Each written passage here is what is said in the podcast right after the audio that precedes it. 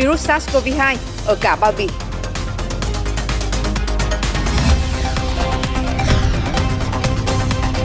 Doanh nghiệp công nghiệp hỗ trợ Việt Nam cần áp dụng công cụ quản lý, cải tiến năng suất chất lượng theo tiêu chuẩn quốc tế để có chỗ đứng trong chuỗi giá trị toàn cầu.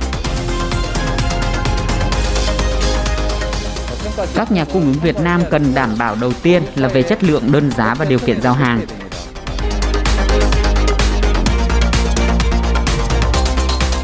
Bản tin tài chính kinh doanh sáng. Xin kính chào quý vị. Vừa rồi là một số nội dung đáng chú ý. Xin kính mời quý vị đón xem. Thưa quý vị, Thủ tướng Chính phủ vừa ban hành công điện chỉ đạo Ủy ban nhân dân các tỉnh, thành phố trực thuộc trung ương ra soát công tác tổ chức đấu giá quyền sử dụng đất ở trên địa bàn nhằm đảm bảo đúng pháp luật, công khai, minh bạch, kịp thời phát hiện và xử lý các vi phạm, ngăn chặn việc lợi dụng việc đấu giá đất để gây nhiễu loạn thị trường, trục lợi. Bộ Tài nguyên và Môi trường phối hợp với các bộ và các địa phương khẩn trương giả soát, kiểm tra hoạt động tổ chức đấu giá quyền sử dụng đất đối với những trường hợp có biểu hiện bất thường. Bộ Xây dựng nghiên cứu đánh giá cụ thể các tác động của kết quả đấu giá trong thời gian vừa qua, nhất là các trường hợp có kết quả đấu giá cao bất thường. Ngân hàng Nhà nước Việt Nam chỉ đạo giả soát các tổ chức tín dụng cho các nhà đầu tư vay tiền tham gia đấu giá đất, xử lý nghiêm các hành vi vi phạm quy định về việc cho vay vốn tín dụng. Bộ Công an chỉ đạo công an các địa phương tăng cường nắm bắt tình hình, kịp thời phát hiện, ngăn chặn, xử lý nghiêm các hành vi vi phạm. Bộ Y tế vừa ban hành quyết định về biểu mẫu và quy trình cấp hộ chiếu vaccine. Trong đó thì hộ chiếu vaccine được cấp cho những người mà đã tiêm đủ 2 mũi với 8 loại vaccine COVID-19 đã được Bộ Y tế cấp phép. Chứng nhận hộ chiếu vaccine được cấp dưới định dạng mã QR, có giá trị trong vòng 12 tháng kể từ ngày khởi tạo. Quy trình cấp hộ chiếu vaccine cho người dân sẽ được áp dụng thống nhất tại tất cả các cơ sở tiêm chủng trên cả nước, bao gồm 3 bước. Bước 1 là các cơ sở tiêm chủng giả soát, xác minh, xác thực thông tin người dân được tiêm chủng. Bước 2, các cơ sở tiêm chủng Ờ, ký số dữ liệu tiêm chủng vaccine trên nền tảng quản lý tiêm chủng. Bước 3, Cục Quản lý ờ, Y tế Dự phòng, Bộ Y tế thực hiện ký số giấy xác nhận tiêm chủng. Ủy ban nhân dân thành phố Móng Cái, tỉnh Quảng Ninh xác nhận phía chính quyền thành phố Đông Hưng của Trung Quốc đã có thông báo về việc tạm dừng thông quan hàng hóa ở cặp cửa khẩu quốc tế này để phục vụ việc phòng chống dịch COVID-19 ở phía Trung Quốc. Việc thông quan người và hàng hóa tại cửa khẩu Đông Hưng bao gồm cả cặp chợ Biên Mậu, Cầu Phao sẽ tạm dừng kể từ 0 giờ ngày 21 tháng 12. Thời gian thông quan sẽ được thông báo sau. Phía Đông Hưng thì thông báo thêm đối với viện à, đối với cả các mặt hàng cần xuất nhập khẩu gấp và cần phải chuẩn bị sẵn sàng kế hoạch à, xuất nhập khẩu, sắp xếp thời gian thông quan hợp lý và thận trọng lựa chọn cửa khẩu thông quan để tránh những tổn thất không đáng có do hàng hóa bị tồn động. Có thể thấy là thị trường Trung Quốc ngày càng khó tính, cộng thêm chính sách Zero Covid nên là hàng hóa nhập khẩu vào càng bị kiểm tra gắt gao, nhất là đối với những nước đang có dịch Covid nặng và xuất hiện biến chủng Omicron. Vì phát hiện nhiều mẫu thủy sản, nông sản nhiễm Covid trên bao bì, nên tại các cửa khẩu, cảng, quy trình khử trùng container, kiểm tra mẫu ngoài gắt gao hơn. Tại những nước đang có dịch bùng phát và bị phát hiện Covid trên bao bì, khi thông quan phải khử trùng trên bao bì từ cả hai nước. Nhiều lô hàng khi nhập khẩu vào Trung Quốc bị kiểm tra trực tiếp 100%, càng làm cho hàng hóa thông quan chậm chạp, khó tránh khỏi ách tắc tại các cửa khẩu, cảng biển, Mới đây, cơ quan hải quan của Trung Quốc còn thực hiện nghiêm ngặt hơn các biện pháp kiểm soát dịch từ người, phương tiện, hàng hóa từ những nơi xuất hiện biến chủng Omicron để kịp thời phát hiện và chia sẻ thông tin sớm nhất với các cơ quan chức năng nước này. Trong bối cảnh xuất hiện vài ca Omicron, Trung Quốc dừng các dịch vụ du lịch liên tỉnh tại các tỉnh, thành phố có cửa khẩu đường bộ cho đến giữa tháng 3 năm 2022. Một khi thị trường Trung Quốc không còn dễ tính lại theo đuổi chiến lược Zero Covid, đòi hỏi các doanh nghiệp xuất khẩu Việt Nam phải thay đổi nhận thức trong sản xuất hiện đại. Đồng thời, ngành chức năng phải đẩy mạnh ứng dụng công nghệ thông tin vào xây dựng các tiêu chuẩn Việt Nam về quản lý vùng nuôi trồng. Thái Bình, phóng viên thường trú Đài truyền hình Việt Nam tại Trung Quốc. Phía Trung Quốc còn thực hiện lấy mẫu xét nghiệm COVID-19 cả trên bao bì chứa đựng hàng hóa. Do đó, ngành hải quan đề nghị các doanh nghiệp xuất khẩu cần kiểm soát đảm bảo chặt chẽ không còn virus. Tổng cục Hải quan lưu ý các doanh nghiệp cần kiểm soát chặt chẽ từ khâu thu hoạch, phân loại, đóng gói, bốc xếp hàng hóa, đảm bảo không có virus COVID-19. Và Tổng cục Hải quan vừa chỉ đạo các cục hải quan các tỉnh phía Bắc khẩn trương thông quan ngay trong ngày đối với hàng hóa xuất khẩu, đặc biệt là nông sản đang vào vụ thu hoạch chính. Tổng cục Hải quan đã chỉ đạo cục hải quan các tỉnh biên giới giải quyết thủ tục thông quan và giám sát hàng hóa xuất khẩu là nông sản qua cửa khẩu ngoài giờ hành chính, ngày nghỉ, ngày lễ, phối hợp chặt chẽ với cơ quan kiểm dịch, bộ đội biên phòng và công an để thông quan nhanh hàng hóa cho doanh nghiệp. Thưa quý vị, theo đánh giá của Ngân hàng Thế giới, thì các doanh nghiệp FDI tin tưởng Việt Nam vẫn tiếp tục là một thị trường đầu tư hấp dẫn và mong muốn gia tăng tỷ lệ nội địa hóa. Tuy nhiên, khảo sát của Tổng cục Thống kê thì lại cho thấy là hiện có trên 80% số doanh nghiệp công nghiệp hỗ trợ của Việt Nam chưa áp dụng các công cụ quản lý cải tiến năng suất chất lượng theo tiêu chuẩn quốc tế. Điều này được xem là thách thức lớn trong việc tham gia vào các chuỗi giá trị toàn cầu. Doanh nghiệp may mặc 100% vốn từ Hồng Kông Trung Quốc này đã đặt nhà máy tại Việt Nam gần chục năm nay, nhưng tỷ lệ nội địa hóa hiện mới đạt khoảng 10%. Doanh nghiệp nhìn nhận đây là con số khá khiêm tốn và mong muốn có thể tăng lên trong thời gian tới. Tuy nhiên, điều cốt lõi là các nhà cung ứng trong nước phải đảm bảo được các yêu cầu từ bên thứ ba, tức là khách hàng của các FDI. Chúng tôi có kế hoạch từng bước tăng tỷ lệ nội địa hóa thông qua việc hợp tác trực tiếp với các nhà cung cấp trong nước. Là thành viên của Hiệp hội Dệt may Việt Nam, chúng tôi sẽ tiếp tục nỗ lực và làm việc với các thành viên khác của Hiệp hội nhằm hướng tới sản xuất bền vững. Doanh nghiệp sản xuất linh kiện điện tử của Hàn Quốc này đang có 35 nhà cung ứng nguyên phụ liệu và gia công trong nước ở một số tỉnh như Bắc Giang, Bắc Ninh, Thái Nguyên. Nhu cầu mở rộng thêm mạng lưới công nghiệp hỗ trợ để nâng cao tỷ lệ nội địa hóa là không nhỏ. Các nhà cung ứng Việt Nam cần đảm bảo đầu tiên là về chất lượng, đơn giá và điều kiện giao hàng. Thứ hai là cần thông qua hệ thống đánh giá của công ty chúng tôi. Và thứ ba là cần đảm bảo tuân thủ chặt chẽ công tác phòng chống dịch, vừa an toàn vừa sản xuất. Các doanh nghiệp FDI cũng cho rằng địa phương là một trong những cầu nối quan trọng để kết nối và giới thiệu các doanh nghiệp trong nước có uy tín và tiềm năng, từng bước tham gia vào các chuỗi giá trị toàn cầu. Thực tế với mục tiêu nâng cao năng lực của ngành công nghiệp hỗ trợ, tạo cầu nối giữa các doanh nghiệp trong nước với các chuỗi giá trị toàn cầu, thì một số tỉnh khu vực phía Bắc có thế mạnh về sản xuất công nghiệp đã và đang triển khai mô hình trung ương, địa phương, doanh nghiệp FDI. Đây cũng là trợ lực giúp cho các doanh nghiệp phục hồi, gỡ gạc lại sản lượng sụt giảm do ngưng chạy sản xuất trong thời gian dịch bệnh kéo dài vừa qua.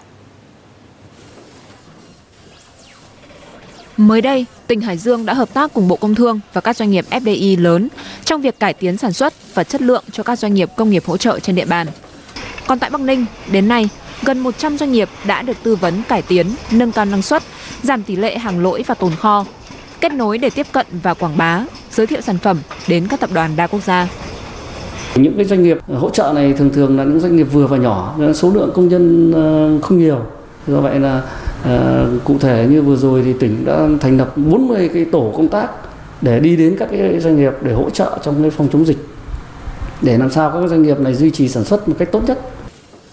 Mục tiêu quy hoạch các cụm công nghiệp để mở rộng và thu hút thêm lĩnh vực công nghiệp hỗ trợ nhằm hình thành nên một chuỗi giá trị bền vững. Đến nay, tỉnh Bắc Giang đã có 45 cụm công nghiệp chuyên ngành và đa ngành đã được thành lập, phục vụ cho việc phát triển các lĩnh vực như cơ khí, dệt may, hóa chất, vật liệu mới, từ nay đến năm 2030, dự kiến có thêm gần 20 cụm công nghiệp nữa được phát triển. Ngay từ ờ, đầu năm ờ, 2020 đấy thì ờ, Bắc Giang đã có cái định hướng là phát triển các cái cụm công nghiệp để thu hút các cái doanh nghiệp sản xuất những các cái sản phẩm phụ trợ để phục vụ cho cái hoạt động sản xuất chính ở trong các cái cụm công nghiệp để doanh nghiệp không bị đứt gãy cái chuỗi cung ứng nếu như có dịch bệnh xảy ra. Theo Tổng cục Thống kê, cả nước hiện có gần 5.000 doanh nghiệp hoạt động trong lĩnh vực công nghiệp hỗ trợ, trong đó có 88% là doanh nghiệp nhỏ và vừa. Do vậy, việc tập trung vào các giải pháp đồng hành, tháo gỡ khó khăn cho các doanh nghiệp này cũng là nhiệm vụ trọng tâm nhằm từng bước gia tăng tỷ lệ nội địa hóa của các doanh nghiệp FDI tại Việt Nam. Thưa quý vị, sau một tháng triển khai hóa đơn điện tử thì đã có hơn 263.000 doanh nghiệp áp dụng, chiếm 71% tổng số doanh nghiệp tại 6 tỉnh thành phố triển khai giai đoạn đầu. 6 địa phương là Hà Nội, Thành phố Hồ Chí Minh, Thành phố Hải Phòng, tỉnh Quảng Ninh, Bình Định và Phú Thọ có số lượng người nộp thuế chiếm 60% so với cả nước. Đến tháng 4 năm sau, hóa đơn điện tử sẽ được áp dụng rộng rãi với 57 địa phương còn lại. Hiện Tổng cục Thuế đang đẩy nhanh việc hoàn thiện chính sách, quy trình nghiệp vụ, đồng thời ra soát các vướng mắc phát sinh trong quá trình thực hiện hóa đơn điện tử trước khi áp dụng thống nhất trên cả nước. Và trao đổi với bản tin Tài chính Kinh doanh, ông Hồ Đức Phước, Bộ trưởng Bộ Tài chính cho biết, việc sử dụng hóa đơn điện tử có mã của cơ quan thuế sẽ giúp công tác quản lý thuế được minh bạch, công khai, tránh tình trạng buôn bán hóa đơn. Hóa đơn cũ ấy là cái loại hóa đơn không có mã mà do các cái doanh nghiệp là từ gói cầu là thực hiện và cơ quan thuế là không có cái dữ liệu. Thế thì đối với hóa đơn điện tử là hóa đơn có mã. Hóa đơn này nó được truyền về trung tâm dữ liệu của cơ quan thuế và như vậy cơ quan thuế sẽ kiểm soát được cái cái hóa đơn này thì nó tránh được cái vấn đề là buôn bán hóa đơn, tránh được cái vấn đề là hoàn thuế ờ, giá trị gia tăng để nhằm để trục lợi 90% công nhân trong các khu công nghiệp tại tỉnh Vĩnh Phúc đã được tiêm đủ hai mũi vaccine và không có doanh nghiệp nào từng phải đóng cửa vì dịch bệnh. Bình quân thu nhập người lao động năm 2021 cao hơn năm 2020, đạt 8,5 triệu đồng một người một tháng. Những con số biết nói khẳng định tỉnh Vĩnh Phúc năm nay đã có nhiều giải pháp phù hợp trong bối cảnh khó khăn của dịch Covid-19, thực hiện có hiệu quả mục tiêu kép của chính phủ và Thủ tướng Chính phủ đã đề ra, vừa phòng chống dịch bệnh, vừa phát triển kinh tế xã hội. Và năm nay thì à, tổng sản phẩm trên địa bàn GRDP của tỉnh Vĩnh Phúc ước tăng trưởng 8% so với năm 2020.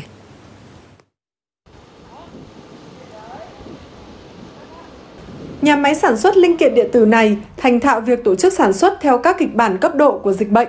Các khu nhà ăn, khu cách ly, khu nhà xưởng được thiết lập mới, tuân thủ chế độ 5K. Nhờ vậy, thời gian qua công ty vẫn liên tục tăng trưởng đơn hàng và tiếp tục tuyển dụng bổ sung nhân sự. Hiện tại công ty có 250 lao động. Năm 2021, số cán bộ công nhân viên mỗi tháng tăng trưởng 10%. Kế hoạch năm 2022, số lượng lao động sẽ gấp đôi năm nay. Nhờ phòng chống dịch bệnh tốt mà nhà máy này năm nay vẫn tăng trưởng 10% doanh thu, không một dây chuyền nào phải ngừng sản xuất. Đơn vị đã sẵn sàng lương tháng thứ 13, quà hiện vật và 64 phần quà bốc thăm trúng thưởng, tổng giá trị 300 triệu đồng dành cho người lao động. Ủy ban nhân dân tỉnh Vĩnh Phúc đã hỗ trợ cán bộ y tế đào tạo để doanh nghiệp có thể tự test Covid, sàng lọc các đối tượng nguy cơ, các khó khăn về chuyện ăn ở, đi lại của cán bộ quản lý, nhân viên và những vướng mắc về phân luồng vận tải đều được tháo gỡ sớm và kịp thời. Hỗ trợ việc nhập cảnh chuyên gia, bố trí khách sạn từ 2 đến 5 sao giá rẻ để lưu trú cho lãnh đạo chuyên gia của các doanh nghiệp. Thành lập hai khu ký túc xá miễn phí cho công nhân ngoại tỉnh đăng ký ở lại để vừa sản xuất vừa phòng chống dịch. Đây là ba trong số rất nhiều tháo gỡ tỉnh Vĩnh Phúc và Ban Quản lý các khu công nghiệp đã thực hiện hỗ trợ doanh nghiệp để đảm bảo mục tiêu kép vừa sản xuất vừa phòng dịch. Năm 2021 thì xác định là giữ vững vùng xanh trong sản xuất thì ờ, ờ, bằng nhiều biện pháp để giữ vững ờ, các doanh nghiệp sản xuất trong các khu công nghiệp thì chúng tôi cũng đã đạt được cái tốc độ tăng trưởng kinh tế của tỉnh là tăng 8,02% và thu hút đầu tư thì trong khu là gần 1 tỷ đô la và tổng thể thu hút đầu tư trên toàn tỉnh là hơn 1 tỷ đô la. Với đà tăng trưởng hiện tại, tỉnh Vĩnh Phúc đặt mục tiêu tốc độ tăng trưởng năm 2022 tới sẽ là từ 8 đến 9% trên năm và thu hút đầu tư nước ngoài sẽ đạt từ 450 triệu đô la Mỹ trở lên.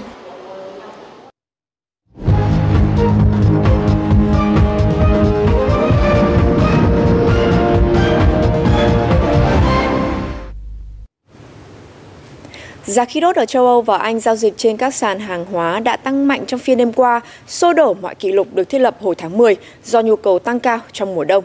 Theo đó, giá khí đốt châu Âu trên sàn TTF của Hà Lan đã tăng hơn 16% lên 193 đô la Mỹ cho 1 megawatt giờ. Trong khi đó thì giá khí đốt tại Anh cũng nhảy vọt lên mức kỷ lục mới là 4,29 bảng Anh cho mỗi một đơm. À, như vậy là giá khí đốt đã tăng gấp 7 lần so với hồi đầu năm. Thông tin từ Deutsche Bank cho biết là tập đoàn năng lượng Nga Gazprom đã không nhận đơn hàng thêm Ờ, trong tháng 1 2022 để vận chuyển khí đốt cho châu Âu thông qua lãnh thổ Ukraine. Một số nhà phân tích thì đổ lỗi cho việc giá khí đốt tăng đột biến là do những tranh cãi xung quanh dự án dòng chảy phương Bắc 2. Vàng là một trong những loại tài sản đầu tư uh, kém hấp dẫn nhất trong năm 2021, mặc dù lạm phát tăng nhanh. Tính hấp dẫn của kim loại quý này thì được xem là đã suy giảm so với cả Bitcoin. Theo tính toán của Goldman Sachs thì giá vàng đã giảm 5% trong năm nay, ngược lại thì đồng Bitcoin đã tăng 65% giá trị. Các chuyên gia lý giải thì là việc Cục Dự trữ Liên bang Mỹ Fed rút lại các gói kích thích và lợi suất trái phiếu cao hơn ở Mỹ đã tạo ra thách thức đối với vàng. Đồng đô la Mỹ mạnh hơn cũng khiến cho kim loại quý này trở nên đắt hơn đối với các nhà đầu tư quốc tế và cũng ảnh hưởng đến hiệu suất của giá vàng. Thuốc trị COVID-19 của hai hãng dược Mỹ là Pfizer và Merck thì nhiều khả năng sẽ được cấp phép sử dụng trong ngày mai và các loại thuốc này được kỳ vọng sẽ giúp giảm tải cho các bệnh viện và biến COVID-19 trở thành một căn bệnh dễ kiểm soát hơn. Vậy các nhà đầu tư trên thị trường Mỹ thì đón nhận thông tin này như thế nào? Điểm báo cùng phóng viên Lê Tuyển. Xin kính chào quý vị khán giả. Tốc độ lây lan của biến thể Omicron đang khiến cho cả nước Mỹ phải đẩy nhanh tiến độ tiêm vaccine, tiêm liều booster và cả xem xét việc cấp phép cho thuốc trị COVID-19 càng sớm càng tốt. Theo trang Bloomberg thì à, cơ quan quản lý dược và thực phẩm Mỹ FDA đang xem xét việc cấp phép cho thuốc trị COVID của Merck và Pfizer. Nguồn tin nội bộ cho hay là có thể ngày cấp phép là thứ tư. Liệu trình điều trị là tại nhà và bệnh nhân chỉ cần uống trong vài ngày. Thuốc được hy vọng là sẽ giảm gánh nặng cho các bệnh viện trong mùa đông năm nay. Đây là một tin vui đối với chúng ta khi Covid có thể được điều trị từ tủ thuốc của mỗi gia đình. Thế nhưng à, các nhà đầu tư trên thị trường chứng khoán phố Wall lại tỏ ra thận trọng. Cổ phiếu của hai hãng dược đều mất giá ngay cả khi thông tin được công bố. Lý do được CNBC đưa ra là do đánh giá gần đây của các tổ chức tài chính về tiềm năng thuốc của mỗi hãng. UBS cho rằng là chỉ có một công ty sẽ vượt trội. Vào khoảng giữa tháng thì hãng này nâng cấp đánh giá cổ phiếu của Pfizer lên mức mua vào, hạ cổ phiếu của Merck xuống mức trung tính. Đại diện của UBS bình, thuốc của Pfizer đang dẫn đầu về phòng và điều trị COVID-19. Hãng thông tấn Reuters công bố dữ liệu từ nghiên cứu của hai hãng thì thuốc của Pfizer giúp giảm tỷ lệ nhập viện 70% trong nhóm nhỏ gồm người trưởng thành bình thường và người có nguy cơ cao đã tiêm vaccine. Trong khi đó thì thuốc của Merck chỉ giảm được 30%. Pfizer cũng đã sản xuất được 180.000 liệu trình điều trị sẵn sàng chuyển đi trong năm nay và ít nhất là 80 triệu liều nữa trong năm sau. Có thể cổ phiếu của Pfizer đã tăng giá một thời gian nên không thể tăng thêm ngay được. Nhưng theo đánh giá của UBS thì phương thuốc mới có thể mang về cho Pfizer 14 tỷ đô la doanh thu vào năm tới. Vaccine và thuốc trị Covid sẽ là liều thuốc lâu dài nên con số này còn có thể lớn hơn nhiều. Các nhà chuyên môn về y khoa thì chỉ có một băn khoăn. Đó là làm sao thuốc phải được uống càng sớm càng tốt trong từ 3 đến 5 ngày đầu bị nhiễm bệnh. Bởi nếu lâu hơn, virus đã có thể kịp gây ra những viêm nhiễm lớn trong cơ thể, khó điều trị. Vì thế, đây sẽ là thách thức lớn đối với việc phân phối. NBC trích lại là hồi giữa tháng 11, Pfizer đã ký thỏa thuận với một tổ chức do Liên Hợp Quốc hậu thuẫn để sản xuất thuốc trị COVID-19 thử nghiệm. Việc này sẽ giúp phân phối thuốc nhanh hơn tới một nửa dân số thế giới. Tổ chức viết tắt là MPP có trụ sở ở Thụy Sĩ và có mạng lưới có thể giúp sản xuất thuốc tại 95 quốc gia. Và nếu trở thành hiện thực thì à, thuốc sẽ được ưu tiên sản xuất và phân phối ở các quốc gia đang có tỷ lệ tiêm vaccine thấp hơn. Lê Tuyển, phóng viên truyền hình Việt Nam từ New York.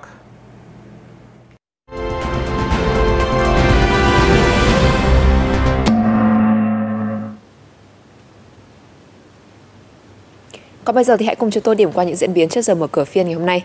VN Index đã có biến động tích cực trong phiên chiều ngày hôm qua khi mà không một lần xuống dưới mốc tham chiếu. Dù mức giá kết phiên thì vẫn nằm ở dưới mốc 1.480 điểm. Đây cũng là phiên thứ 7 liên tiếp chỉ số thử thách ngưỡng này bất thành. Đang nói là dù chỉ số chung trên toàn thị trường cơ sở đều tăng, nhưng mà riêng VN30 thì lại giảm nhẹ. Trong đó thì gas và HPG thì có tác động tiêu cực nhất đến chỉ số chung. HPG cũng là mã mà bị khối ngoại bán mạnh nhất trong phiên ngày hôm qua, gần 120 tỷ đồng. Ở chiều ngược lại thì VHM lại kết phiên tăng mạnh tròn 3% so với tham chiếu. Trong khi VN30 vẫn phân hóa rõ nét thì nhóm cổ phiếu vừa và nhỏ vẫn hút được dòng tiền. Chỉ số VN Midcap tăng 1,08% và lập mức đỉnh cao lịch sử mới. Đây cũng là phiên thứ ba liên tiếp mà rổ Midcap có giá trị giao dịch ở ngưỡng trên 10.000 tỷ đồng.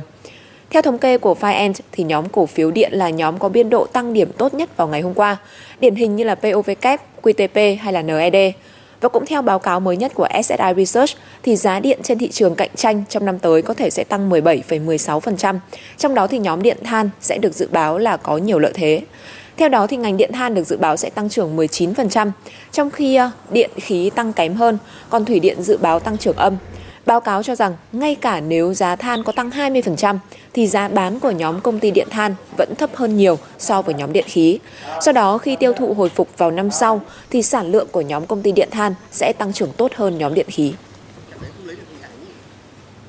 Nói về triển vọng của năm 2022, đây cũng là thời điểm mà nhiều tổ chức đưa ra các dự báo. Và nhìn chung thì các phân tích đưa ra đều cho thấy rằng định giá của thị trường chứng khoán Việt Nam vẫn ở mức chiết khấu khoảng 15% so với các quốc gia khác trong khu vực. Thanh khoản của thị trường chứng khoán Việt Nam hiện đã tăng mạnh và vươn lên đứng thứ hai ở khu vực Đông Nam Á chỉ sau thị trường chứng khoán Thái Lan. À, chính vì vậy chúng tôi đánh giá là cái mức chiết khấu 15% hiện tại so với mức bình quân của thị trường chứng khoán trong khu vực có thể nói thị trường chứng khoán Việt Nam vẫn có cái định giá tương đối hấp dẫn. Đâu đó chúng ta có thể tăng trưởng lợi nhuận doanh nghiệp khoảng tầm 25%. Nếu ở mức định giá 12 lần PE thì đâu đó chúng ta rẻ hơn quá khứ của chúng ta đâu đó khoảng tầm 20% tới 25%. Do đó 2022 với cái mức tăng trưởng lợi nhuận cộng thêm mức định giá đó, tôi cho rằng có lẽ thị trường chứng khoán Việt Nam chúng ta không tối và có thể là sáng. Đầu năm tới, nhóm ngành liên quan tới đầu tư công dự báo vẫn sẽ được hưởng lợi lớn, dù đá tăng đã phần nào phản ánh vào giá tại thời điểm này. Nhưng theo chuyên gia, dư địa tích cực vẫn còn, đặc biệt là nhóm ngành bất động sản. Giá trung bình cho một mét vuông đất ở Thủ Thiêm là ở top cao nhất thế giới rồi. Thế thì những cái công ty mà có cái quỹ đất lớn ờ, và giải phóng được mặt bằng thì chúng ta thấy là họ có những cái lợi thế cạnh tranh nhất định và dòng tiền nó sẽ thu hút vào những cái công ty đó. Xu hướng thắt chặt chính sách tiền tệ trên thế giới hay là áp lực lạm phát toàn cầu, theo chuyên gia, sẽ chưa có tác động đáng kể đối với kinh tế Việt Nam ngay trong năm tới. Những chính sách của thế giới thì nó chỉ ảnh hưởng ngắn hạn thôi. Và hiện tại thì chúng ta vẫn đang áp dụng về một chính sách nới lỏng tiền tệ. Chúng ta nên tập trung vào những cổ phiếu cơ bản nó tốt một chút. Tập trung vào những cái cổ phiếu nó bị ảnh hưởng bởi dịch. Ví dụ như là bán lẻ store hay là một vài cổ phiếu hàng không cũng đang có dấu hiệu là dòng tiền quay trở lại dần. Còn với nhóm ngành ngân hàng, chuyên gia cho rằng trong ngắn hạn vẫn cần thêm thời gian tích lũy trước khi bước vào nhịp tăng điểm tiếp theo. Tuy nhiên, triển vọng năm tới vẫn khá tích cực, đặc biệt là room tín dụng được nới thêm. VN Direct dự báo lợi nhuận nhóm ngân hàng có trong danh mục của công ty này sẽ tăng trưởng 18,8% trong năm tới. Vâng, dĩ nhiên là triển vọng năm tới thì sẽ không chỉ là toàn màu hồng. Bên cạnh yếu tố lạm phát hay là chính sách tiền tệ toàn cầu thì vẫn sẽ có những rủi ro từ số ca bệnh tăng dần, trong khi biến chủng mới vẫn là một ẩn số. Hay là nợ xấu ngành ngân hàng có thể sẽ tăng cao khi mà mãn hạn thời gian cơ cấu nợ để hỗ trợ nền kinh tế. Tuy nhiên đa phần ý kiến cho rằng với tầm nhìn dài hạn thì các nhịp điều chỉnh sâu của thị trường đều là cơ hội để mua tích lũy các cổ phiếu tốt. Và chúng tôi hy vọng rằng những thông tin trên cũng hỗ trợ phần nào cho quý quyết định đầu tư của quý vị trong năm tới đây. Đến